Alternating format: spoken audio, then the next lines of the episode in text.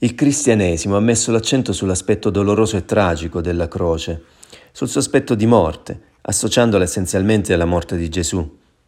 In realtà, occorre vedere nella croce un significato molto più vasto, quello della materia nella quale lo spirito scende per vivificarla.